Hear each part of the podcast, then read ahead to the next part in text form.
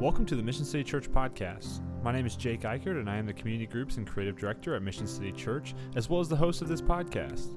Each week, you can find full length sermons, five minute sermon breakdowns, and inspiring conversations with guests about discipleship, current events, local outreach, and more.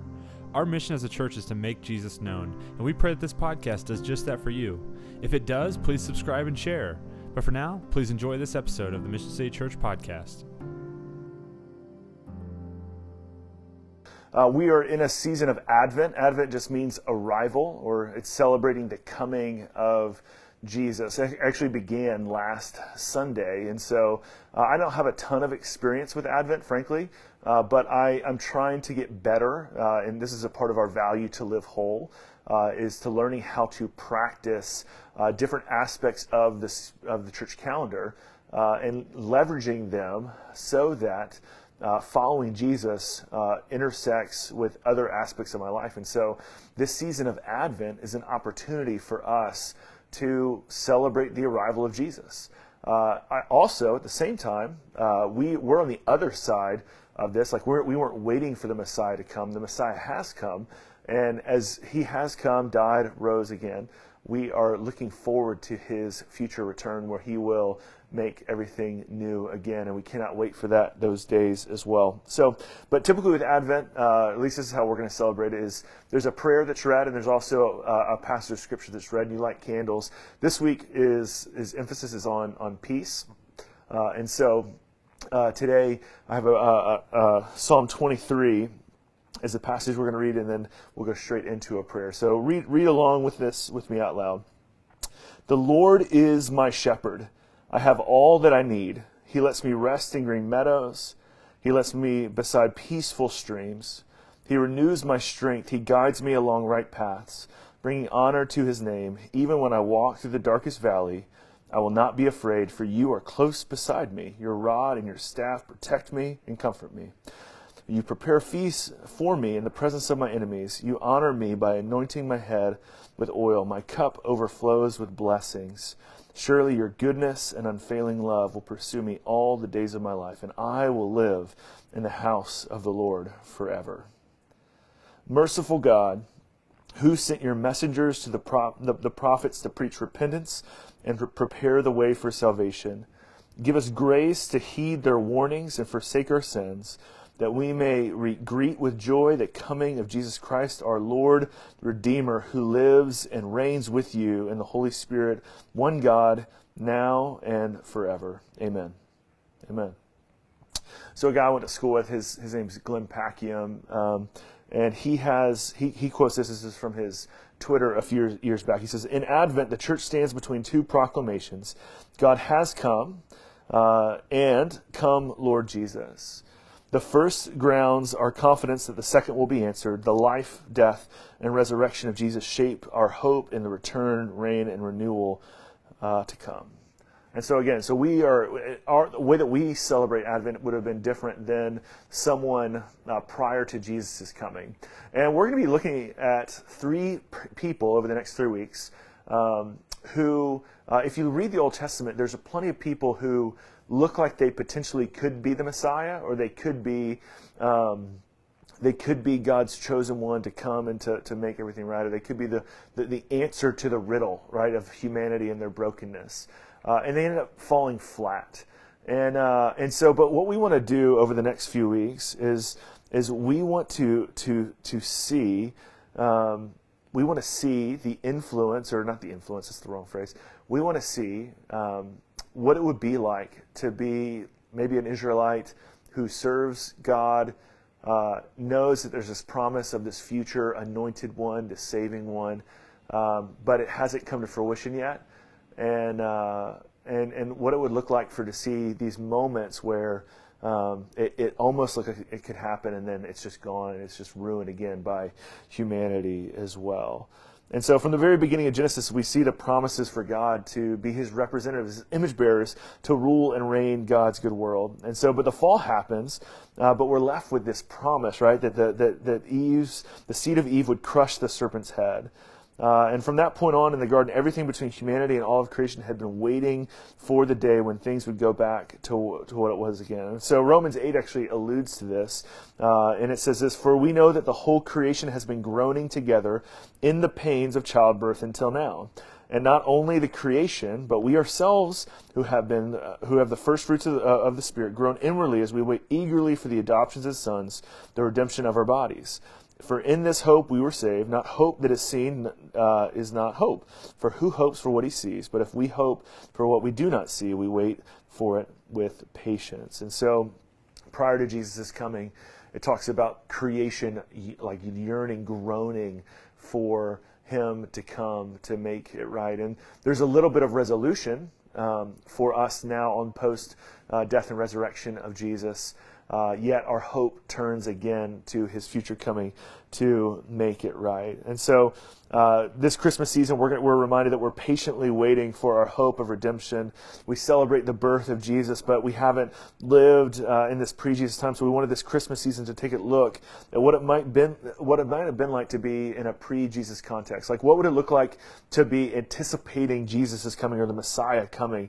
Um, and and so we'll be looking this week. We're looking at uh, Isaac, Abraham's son. Next week we're looking at Moses, and then the week after that we're going to be looking uh, at uh, David as well. Now, the idea of Messiah, it, it comes in a little bit later, but there are undertones uh, of this idea that God is going to do a work that go all the way back to Genesis chapter 3, and that's kind of where we're pulling this idea. So let's first look at Isaac. So if you don't know who Isaac is, uh, he is the, the, the son of Father Abraham, and frankly, we're going to be talking a little bit about Abraham so we can see how Isaac kind of blows it as well. And if you've been with us, this is actually where we left off our series in Genesis recently. We just ended Genesis chapter 11, story of Tower of Babel, and 10 and 11, and then now we are going into Genesis chapter 12 just for a few minutes as, until we get to Isaac. We got to tell the backstory. And, and, and, and we talked a little bit about this, but this is, this is what, this is the promise that, that, that God or Yahweh says to Abram. He says, the Lord has said to Abram, go from your country, your people, and your father's household to the land I will show you. I'll make you into a great nation, and I will bless you. I'll make your name great, and you will be a blessing. I will bless those who bless you and curse those who curse you, and all people peoples on earth will be blessed through you. And so again, so Genesis 12 kind of repicks up this idea, or you can loosely connect it to the idea in Genesis 3 about the seed of uh, Eve will be the one that crushes the serpent's head, and the serpent is this sly, evil person. And that's what this this this this this human offspring is going to be.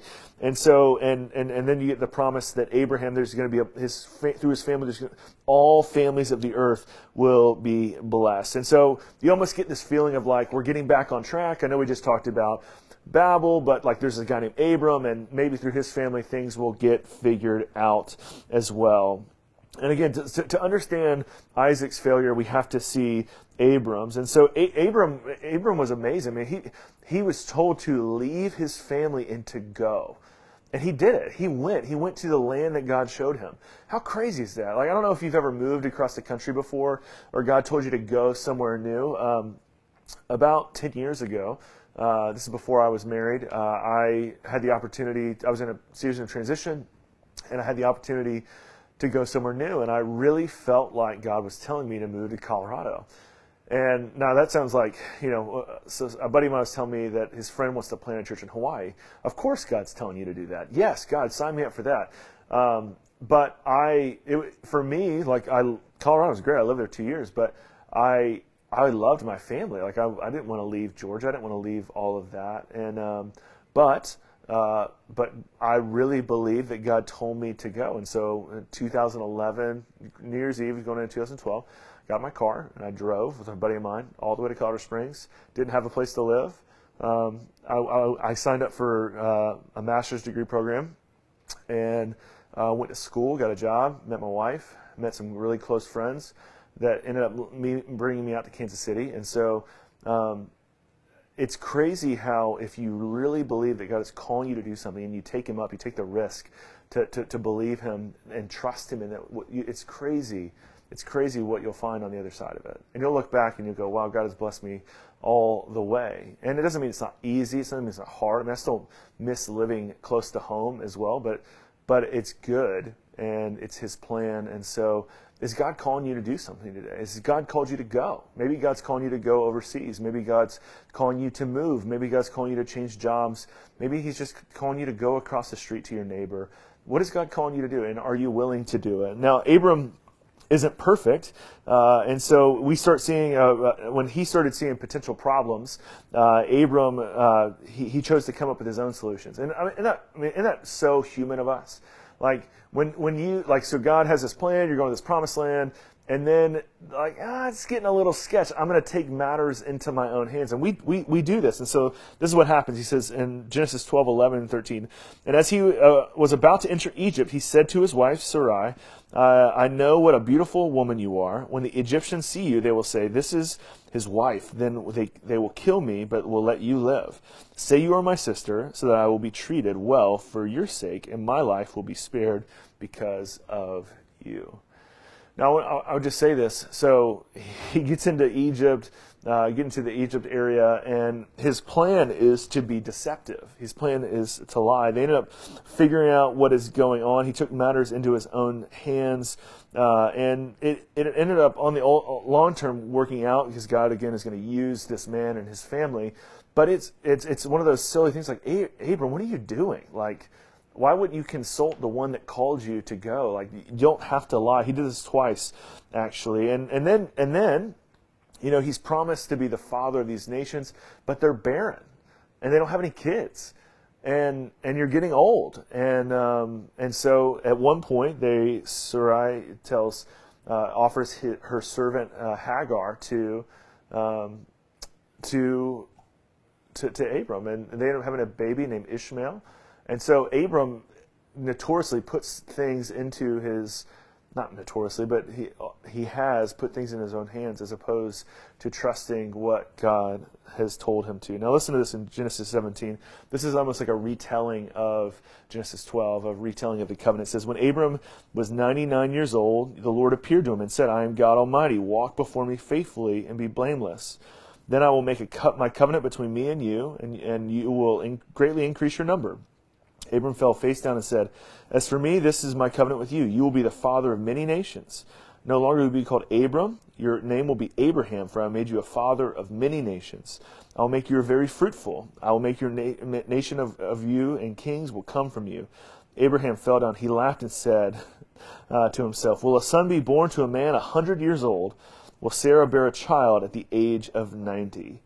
And so, so we see this. They they, they, they have already taken matters in their own hands. They already have a son. Abram's trying to do it his own way. And, and historically, what that ends up leading to is, you know, Ishmael, you can trace Islam back to Ishmael. And then you see Judaism come from his next son, Isaac. Uh, and then Christianity comes out of Judaism as well. And so from that decision, there's a fractured family that didn't have to happen, but it caused based off of the disobedience of Abram not trusting God and his promises as well. So, is there something that God has told you to do and you're not trusting him for and that you're not following him for as well? Uh, and, and even Abraham, he says, Hey, listen, I, God, I've solved this problem for you. There's Ishmael. If only Ishmael might live under your blessing. And then God says to him, No, like you, yes, but your, your wife Sarah will bear you a son. You will call him Isaac and I will establish my covenant with him as an everlasting covenant for his descendants after him. Like, look, like there is, there's an everlasting covenant that is exists in this line, and I have a specific plan and purpose with this family, with you and Sarah, and I'm not changing. He's not changing his mind. This is the way it could go. And and one of the questions could be is like, could this be? Could this actually be the one who sets everything right? Like, could this be, could, could this offspring, this boy, be the Isaac? Could he be the one that sets everything right? And so we don't get a ton from Isaac after he's born, other than that we know that he's born when God says that he is. Uh, and then, and then we get to the story of God calling Abraham to sacrifice his son Isaac. And this is like a perfect flannel board flannel board, flint board, felt felt board, felt board. This is a perfect felt board story for Sunday school. I grew up at a Southern Baptist church uh, every other weekend, and we used to have felt boards where they had pictures, and you stick them on the wall. And I can remember Abraham and Isaac, and you remember Jonah, and you remember all the little ones, right? But there's a perfect felt board one. But I mean, think about this. So God has given him this kid. He grows up. And then after these things, God tested Abraham and said to him, Abraham, he said, Here I am. And take your son, your only son Isaac, whom you love, and go to the land of Moriah, and offer him there as a burnt offering on one of the mountains of which I shall tell you. Wait, hold on, what? All right, so you told me that from this offerings from Isaac, there's going to be a blessing. He's not old. He's not. He's a boy. Probably um, could be. He could be middle, not middle age, middle teens and stuff like that too. And you're telling me that you don't like. You want me to. You want me to to, to put him uh, on. Like you want me to sacrifice him as a burnt offering as well. This this this chosen son that God promised. Now he's supposed to sacrifice him. That's that's not how this is supposed to go. Like God, what what are you doing? Um, how is this supposed to fix everything? How is how are the nations to be blessed if you kill the one that you said the blessing was going to come from? And so, um, and so um, we see Isaac. They're kind of they're kind of they, they go about their way. And Isaac said to his father, "My father," he said, "Here I am." He said, "Behold, the fire and the wood, but where's the lamb for the burnt offering?" So they go travel. They travel for three days. They get to a place where you know, Isaac's kind of looking around, going, like, "We're going to make a sacrifice and pray, but there's like, who is who's who's the sacrifice?" Um, and it's uh, you ever go camping in the woods with some friends, and if you come across a bear, you might be looking left and right and wondering which one's the bear going to eat, and you're hoping you're faster than your other two friends.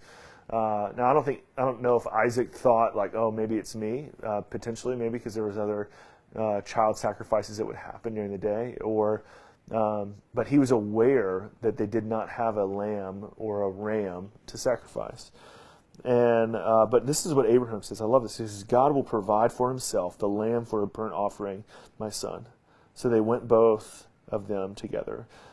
Where's the lamb? God will provide. And um, and I think that's like Abraham blows it in other ways, but this is where he really gets his obedience and his faithfulness right he is willing and trusts God in this moment. Hey, I don't know what's going on. I've tried to take things in my own hands, but now, like, it's almost like old age and resolve has gotten him to a point where it's like, know what? I'm going to lean into what I believe God's leading me to.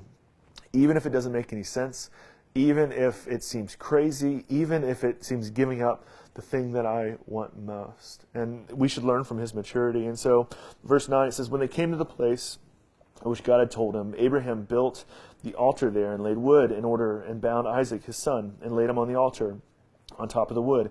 And Abraham reached out his hand and took the knife and slaughter, uh, to slaughter his son.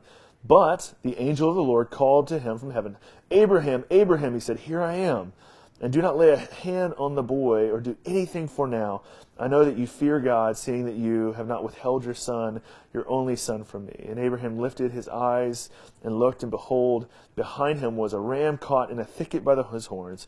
And Abraham went to the, the ram and offered it up as a burnt offering instead of his son. So Abraham called that name the place the Lord will provide. As it is said to this day, on the mount of the Lord it shall be provided. And so again, Abraham was faithful. He gets up, he puts his son on the altar. He brings. I mean, the picture I see is always him holding a knife, like he's about to to uh, to to sacrifice him. And there's a stop, Abraham, Abraham, stop, and the angel of the Lord puts a halt to it. And Abraham's faith is correct that God will provide the lamb, and that He does as well. And uh, I love this because Abraham didn't try to come up with his own plan, and this time he, he was obedient. And, you know, I hope that we get to those places in our lives where we can be obedient to God um, even when it doesn't make sense. We can be obedient to God, and sometimes it's because we've learned from our own failure that obedience is better than our own way as well. And so, but back to Isaac. So after that, it's like, okay, so he's alive he's the future. He's, he's, he could be the one, right? He, he might be the one. And he takes a wife named Rebecca who is very beautiful. And what does Isaac do? As he goes into a land, as Isaac settled into Gerar, what does he do? He does exactly what his father did. When the man placed him about his wife, he said, She is my sister, for he feared to say my wife, thinking, the, may, the, the men of the place should kill me because of Rebecca, because she was attractive in appearance. And so Instead, Isaac repeated the sins of his father. This is what he does. Instead, he repeats the sins of his father. And though Isaac foreshadows uh, another son who will eventually lay down his life uh, as a sacrifice, the Lamb of God, the true Lamb of God who provided the sins of the world, ultimately, the Messiah uh, will be a son who is sacrificed, but it won't be Isaac. It won't be Isaac. And humanity continues to fail. Humanity continues uh, to struggle and they continue to wait and they continue to hope because his line continues and he has boys and they continue to have kids. And we look for someone in this family who is going to make it right. We look for someone in this family who is going to establish a kingdom that will never end. We're going to look for someone in this family who to to to to, to deal with sin and evil in this world. And so what do we do so for them, they continue to wait, they continue to live, they continue to try to pursue God and follow Him as best they could. And what do we do? Is that we pursue God, we follow Him, and we sit in this tension because we're on the other side of it. We say, Jesus has come. He has arrived. He's here. He's arrived. And we say, Come, Jesus. Come, Lord Jesus. Come quick because the world is broken and evil and it needs your restoration, your redemption. So restore us. Come, Lord Jesus. Would you pray with me? So, Lord Jesus, we thank you so much for this day, and we thank you for the fact that you are the Messiah, God, that you are the anointed one who came to save the world, and we uh, surrender our hearts and minds to you. We put our trust in you, that your salvation comes in your name. And we want to follow you, God, that our lives would reflect um, and be, we would be images of you. Uh, and so, would you be with us in this season, God, that we would sit in those tensions? And God, would you put our mindset of of just anxiously, in some ways, waiting for you to show up. We love you so much. We pray this in Jesus' name. Amen. Thank you for listening to this episode of the Mission City Church podcast. Mission City Church is a non denominational church in Mission, Kansas. We meet on Sunday mornings at 10 a.m. at Cinemark 20 off of Johnson Drive and I 35. We also have three community groups that meet every other Sunday, Tuesday, and Thursday. If you live in the Kansas City area and would like more information, please visit our website at missioncitykc.com or you can email me at jake at missioncitykc.com.